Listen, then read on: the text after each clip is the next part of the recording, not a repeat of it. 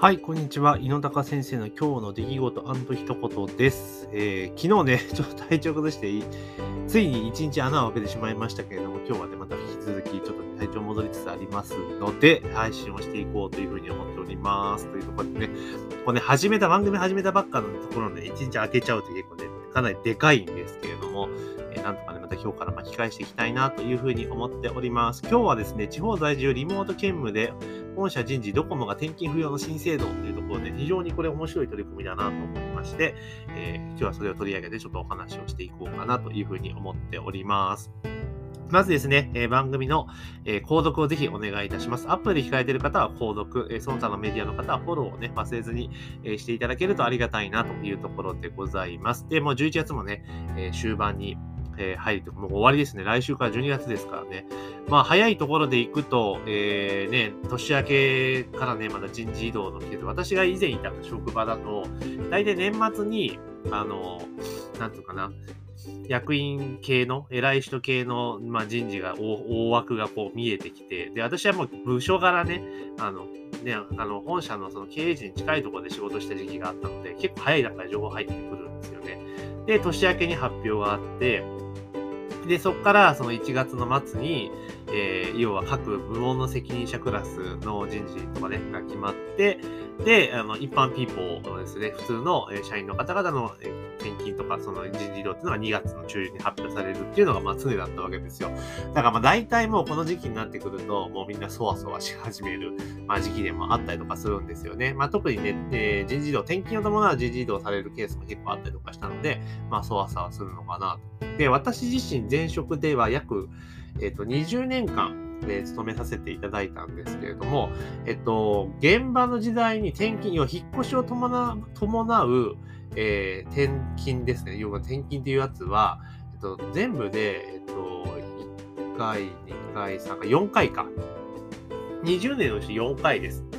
まあ、ざっくり直すと5年に1回ぐらい だけれども、まあ、実際は、ね、最初の10年間に、えー、4回したと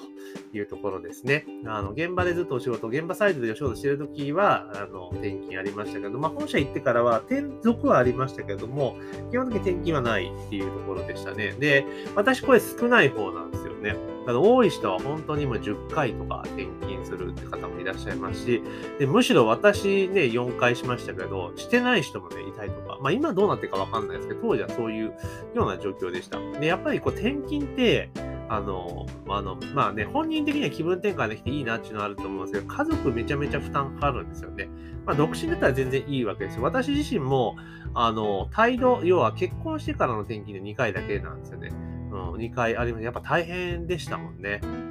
ん。で、しかも最後の1個は東京から大阪ですから、まあかなりしんどかったなっていうのはあるんですけれども、で、まあ私の場合は子供がちっちゃかったので、まあ家族全員でドーンとね、移動ってことはできましたが、まあそうじゃなくて子供がね、例えばもうある程度中学生、中学生とか高校生とかになってたら、まあ家族帯同って無理じゃないですか。で、そうなってくると単身赴任ってなるんだけども、まあ見ていると結構ですね、もう単身赴任してる人っていうのはね、その後、まあ往々にしてちょっと家が大変なことになってるなっていうのは結構多かったり、多く見てきましたね。で、要は、あの、結局ね、その、今、うちとかもそうなんですけど、子供が今、ね、中学と高校生ですけど、でそれぐらいの時期って、あの、これね、全然でも体感しなきゃわかんないと思うんですけど、やっぱね、難しいんですよ。男の子うち2人でもだけれども。やっぱ難しいんですよね。だから、母、なんていうかな、その、まあ、母親だけで、例えば単身赴任をね、旦那さんがしてて、母親だけでその時間を乗り切るってね、意外に大変なんじゃないかな。もちろん、そのちっちゃい時なんかもっと大変ですけれども、まあ、この手は測らないけれども、みたいなところも結構大変なのかなっていうのはすごく思います。で、私の場合は今もう家にいますからね、なんか最近子供のなんか進路とか、そういう学校のイベントもなんか、最近そう担当業務になってきて、なんかどんどん業務増えてねえか、みたいな感じでは、まああったりはするんですけれども、まあそうだと。で、結局だから、そういう状況になって奥さんは、まあ、子供と家にいるみたいな感じになるって感じですよね。で、どんどんどんどんお父ちゃんの居場所は、え家ではなくなってくる。まあ、男の子2人とお母ちゃんぐらいだったらね、まあ、帰る場所はあるかなって気がするんだけれども、これもお、娘さん2人とお母ちゃんの部屋ってかなりやばいですよね。もう家に居場所ないんじゃねえみたいな感じになるわけですよ。で、結局は、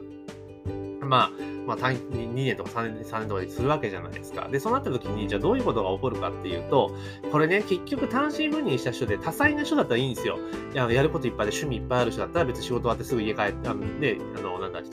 単身先で一人帰って、こういろいろね、趣味を没頭したりとかすりゃいいんだけれども、まあ、そうじゃない人が多いわけじゃないですか。ね、特にやることもないし、みたいな感じで、まあ、事務所残っちゃったりとかするわけですよ。営業の管理職の人が多いわけじゃないですか。そうすると部下帰りにくいよみたいな感じで悪循環になったりとかするし、だ結構その、まあそれでね、まあ、よからぬ関係になるケースとかもやっぱ当然あるわけですよね。そうなってきちゃうと。だからね、結構単身赴任って、あの、全くもって意味のない、意味がないことはないけれども、あの、家庭を持ってる人間からすると、もう絶対にいけないルールかなっていうふうに、えー、個人的には思いますよね。それでなんか家庭が壊れてしまってみたいなケースも結構見てきましたから、で良くないと。で、結局ね、その会社の人事異動とかも、本当にその人のキャリアで考えて移動してるんだったらいいんだけども、得てしてそんなことってあんまないんですよね。うんで、結局日本みたいなメンバーシップ型の雇用になってると、まあまあそれでいろいろ経験だぞっていう一言で片付けられちゃうわけなんですよ。だけどこれジョブ型だったらそうもいかんよねっていう話が、まあ個人的にはあるかなと思っていたんですが、この最近このコロナの関係でですね、一気にテレワークってものが着目されて、実際やってみたら意外にいけるんじゃねみたいな話になってきて、まあ結構こういった、た今回ね、NTT さんとかのね、ドコモのやつから行くと、これすごい画期的だなと思うんですね。で、要はどういうことかというと、例えば、あの、地方に住んでいる人って、本社の仕事とかしようと思ったら、ね、転勤しなきゃいけないじゃないですか。だけど、このやつで行くと、あの、転勤いらないですよね、みたいな感じなんですよ。要はリモートでできちゃうから。で、じゃあ私がやってた、そのね、あの、本社の経営層、経営層、経営関連の業務って、まあ、まあもちろん、そのね、その折衝とか調整があるから、そのね、あの、本社にいなきゃいけないってこと多かったですけど、じゃあその他のその以外のところで言ったそのクリエイティブな業務をするとき、えー、企画の要は下準備をしたりとか、そういうのって別に会社である必要って全くないんですよね。家でもできんじゃんっていうのは。もちろんね、あの、そういうセクションにいると機微な情報を取り扱うので、まあ、会社っていうのもあるかもしれないですけれども、まあできるかな。で、この NTT のやつすごく面白くて、要は社内服副業みたいな感じなんですよ。で、なんか所所定時間、まだこれがね、大手企業だなと思うんだけれども、所定時間の20%、最大20%、だから残業じゃないんですよ。うん、社内副業とはいえ残業ではない。所定時間内の2割を使って、最長4ヶ月間リモートで働くと。で、個人のキャリア形成でっていう、要は、えっと、各本社のセクションとかが全国のその支店とか支社とか営業所に対して、のスタッフに対して、今こういう仕事でこういう募集をしています、みたいな感じのことをやるみたいなね、募ると。で、それで面接受けて、受けてエントリーして面接受けたら、もう、あの、その普段の業務の合間に、えー、合間とかその副業みたいな感じでやっていくみたいなんですよね。えー、オンラインで。なんですよ。だから、結局だからその、なんつうのかな、本社の仕事って現場にいると何やってるかよくわかんないことって結構あるじゃないですか。かそれがもう早く体験できて、じゃあ自分が例えばこういう仕事したいなと思ったけど、実際見ていたら違うよねってことも気づけたりとか、あとは会社側からすると人材の発掘にすごく、あの、いいんじゃないかなと、個人的には思いますけどね。結局そのなんだ、メンバーシップ型のやつだと、この、なんていうかな、結局はもう、なんあこの人良さげだからみたいな感じで、あ、とか順番、あの、あれじゃないですか。だからもう国会議員の大臣と一緒ですよ。あの、大臣待機組みたいな感じで、そのああいう感じになっちゃうんですよね。メンバーシップ型みたいなのになってると。だからこういうのでやっていって、どんどんその会社自体も発掘するっていう仕組みを作っていけばいいですし、ね、もうどんどん会社も成長できると。で、あと何せこれ、あの、転勤しなくていいっていうのが、ね、多分できるわけじゃないですか、業務がね。もちろんだから月に1回とか2回ぐらいは、あの、出張ベースでね、本社に行くってことは多分あろうかと思いますけど、転勤とはまた訳が違うじゃないですか、出張ベースで行くってことを考えたら。で、そうったら結局だから今後出てくる介護の問題であろうが、実家を離れずに、あの、仕事はできる、本東京に本拠点のある仕事ができるってこともあるし、あとは、その結局地方在住の人が、結局地方の過疎化というか、その地方経済が落ち込む理由っていうのは、若い人がみんな出ちゃうからじゃないですか、都会、東京にね。で、なんで出ちゃうかって仕事が少ないからとかね、学校があっちゅう話だから、それが全部、その実家でできるんだったら、それに越したことないじゃないですか。だって、実家にできる、実家で通えれば、で、それ東京のね、コスト東京の給給与体系じゃないですか。で、それが、要は地方に住みながらその取得所得を得られると。で、地方の場合っていうのは基本的に生活コスト、物価が安いから生活コスト低いじゃないですか。東京でやっぱり暮らすより。そしたらお金も全然余裕ができてくるわけですよ。そしたら地方の経済絶対回るので、これね、意外にこういうのでうまくやってったらいいんじゃないかなっていう、個人的には思いますよね。だから、こういう、まあ、どうなんでしょうね。その岸田さんが全然いけてない岸田さんが言ってデジタル田園都市みたいなこと言ってますけれども、だからこういうような、その、ことに対して、企業に対して補助金とかどんどん出していくっていうのはありかなと思いますよね。要は地方でそのままとどまってもらって、で、それで、そこで仕事、東京と同じ賃金水準で仕事ができるっていうふうにしてったら、まあ、結構いいんじゃないかな。もちろんそのそうすると、その地方でのお金が、要は、どんどん東京で稼いでる人はお金が地方に流れるから、地方の経済が回るようになれば景気良くなりますよね。人口も減らなくなるしっていうことになるし、むしろその東京でね、暮らすよりも地方で暮らした方が、やっぱりゆとり、ゆとりというかね、物価が安い分ね、ちょっと気分的に楽じゃないですか。で、私自身も、あの東京にね10、10年近くいました、関東いましたけど、今も大阪来て10年ですが、まあ、大阪つっても、まあ、大阪の外れの方ですけど、やっぱり生活コスト安いですもんね。東京、東京と比べればですよ。で、大阪でこんな感じですから、もうちょっと地方に出たらもっと全然コスト下げることができるってことを考えれば、まあ、大手企業は率先してこういうことをやっていくべきなんじゃないかなって気はしますよね。